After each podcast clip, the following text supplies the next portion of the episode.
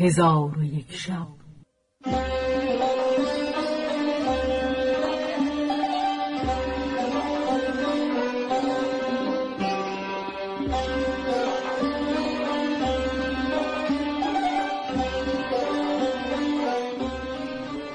داستانهایی برآمده از ژرفای تاریخ و تمدن و فرهنگ مشرق زمین.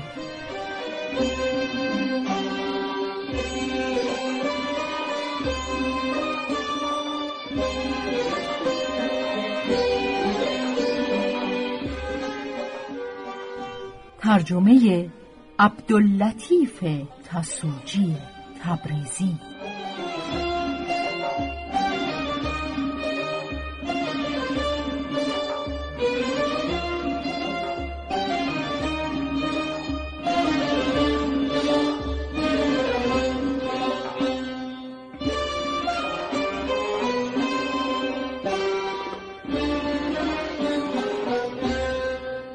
چون شب یکصد و پنجم برآمد.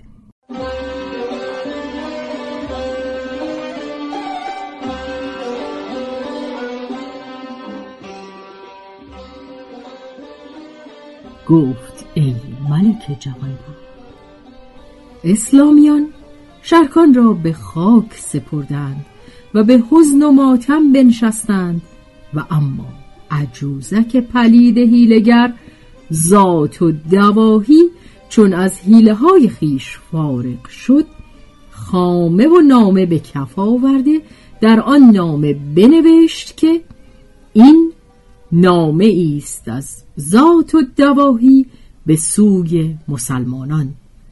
بدانید که من پیش از این به شهر شما آمده پادشاه شما ملک نعمان را در میان قصرش بکشتم.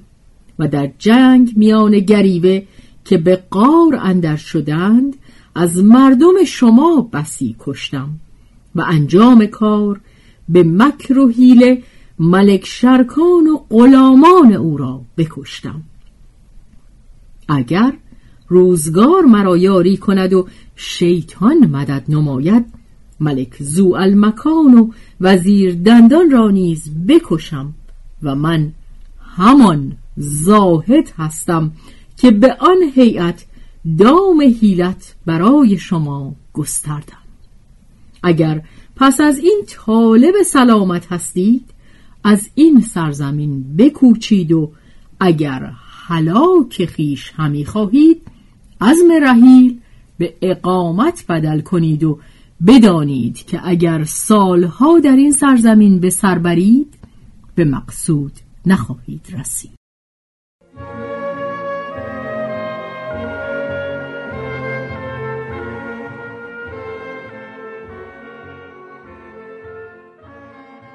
پس از آنکه نامه را نوشت سه روز به ماتم ملک افریدون بنشست.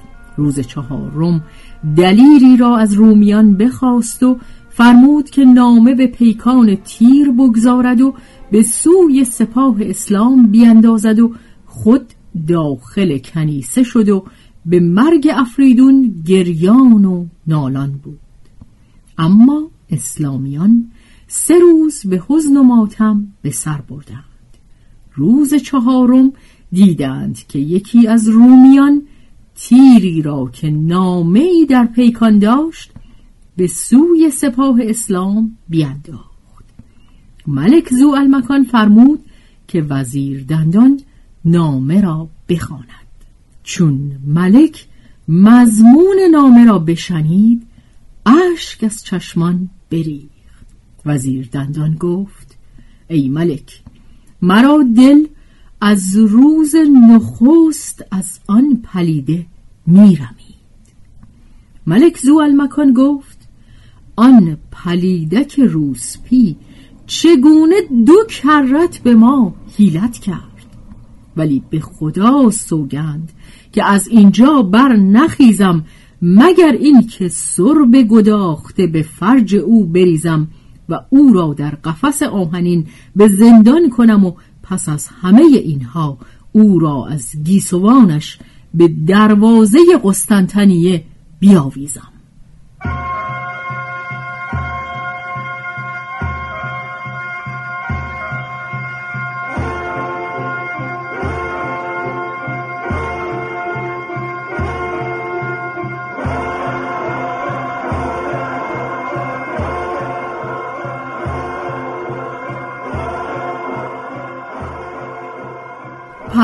سپاه اسلام روی به دروازه قسطنطنیه گذاشتند و ملک ایشان را وعده داد که اگر شهر را بگشایند آنچه مال به شهر اندر باشد به لشکر بخش کند. القرار از همه سو سخن گفته می‌شد ولی اشک چشم ملک در حزن برادر نمی خشکی و روز به روز نزار می‌شد. وزیر دندان با او گفت که دل خوش دار و اندوه بگذار که برادرت را عجل رسیده بود و گریستن تو سودی ندارد. گریه و زاری ترک کن و دل قوی دار و جنگ را آماده شو. زو المکان با وزیر گفت که دلم از مرگ پدر و برادر و دوری وطن غمین و ناشاد است و خیال رعیت هیچگاه از دلم به در نمی رود. وزیر و حاضران به دو بگریستند.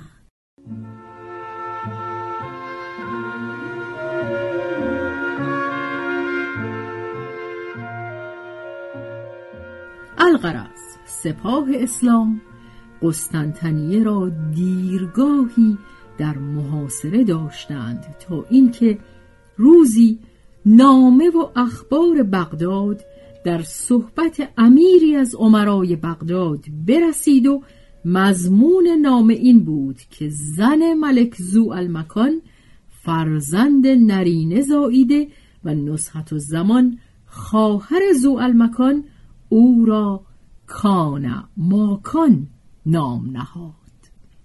ولی آن فرزند را بسی رتبه و شن خواهد بود که ستاره شناسان و کاهنان چیزها در طالع او یافته اند و در آن نامه نوشته بودند که زن ملک و نسخت و زمان علما و خطیبان را فرموده اند که پس از هر نماز نصرت شما را از خدا بخواهند و باز در آن نامه نوشته بود که تونتاب رفیق ملک زو المکان تندرست و خوشحال است و به جز بیخبری از شما اندوهی ندارد. و سلام ملک زو المکان چون از مضمون نام آگاه شد گفت اکنون مرا پشت محکم گشت و بازوی من قوت گرفت که خدا به من فرزند نرینه داده است. چون قصه به دینجا رسید بامداد شد و شهرزاد لب از داستان فرو به